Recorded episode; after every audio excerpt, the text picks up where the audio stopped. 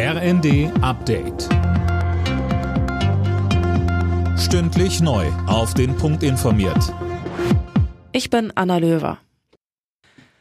In Großbritannien endet eine Ära. Queen Elizabeth II. ist im Alter von 96 Jahren gestorben. Das hat der Buckingham Palace am Abend mitgeteilt. Mehr von Tom Husse. Keine britische Königin, kein König saß so lange auf dem Thron wie sie. Erst vor einigen Monaten hatte die Queen ihr 70-jähriges Thronjubiläum gefeiert. Zuletzt hatte sich ihr Gesundheitszustand aber deutlich verschlechtert. Aus dem Palast hieß es am Nachmittag, die Ärzte der Queen sind in Sorge. Neuer König ist Prinz Charles, der älteste Sohn von Elizabeth.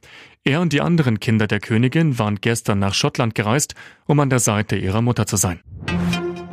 Der Bundestag hat das neue Infektionsschutzgesetz und damit auch die Corona-Maßnahmen für den Herbst beschlossen. Das Gesetz sieht eine FFP2-Maskenpflicht in Bus, Bahn, Arztpraxen und Pflegeheimen vor. Im Flugzeug entfällt die Regelung.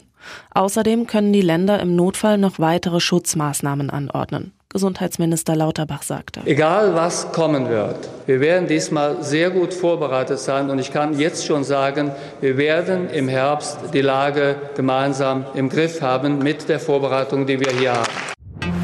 In Ansbach in Bayern hat die Polizei einen mit einem Messer bewaffneten Mann erschossen. Der Mann soll in der Nähe des Bahnhofs Passanten und dann auch Polizisten attackiert haben. Daraufhin hätten diese gefeuert. Staatsanwaltschaft und LKA prüfen nun, ob der Mann einen terroristischen Hintergrund hatte. Der SC Freiburg hat in der Europa League mit 2 zu 1 gegen Karabach Achdam gewonnen.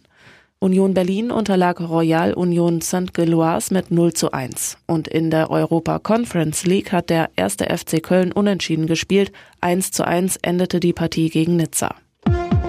Alle Nachrichten auf rnd.de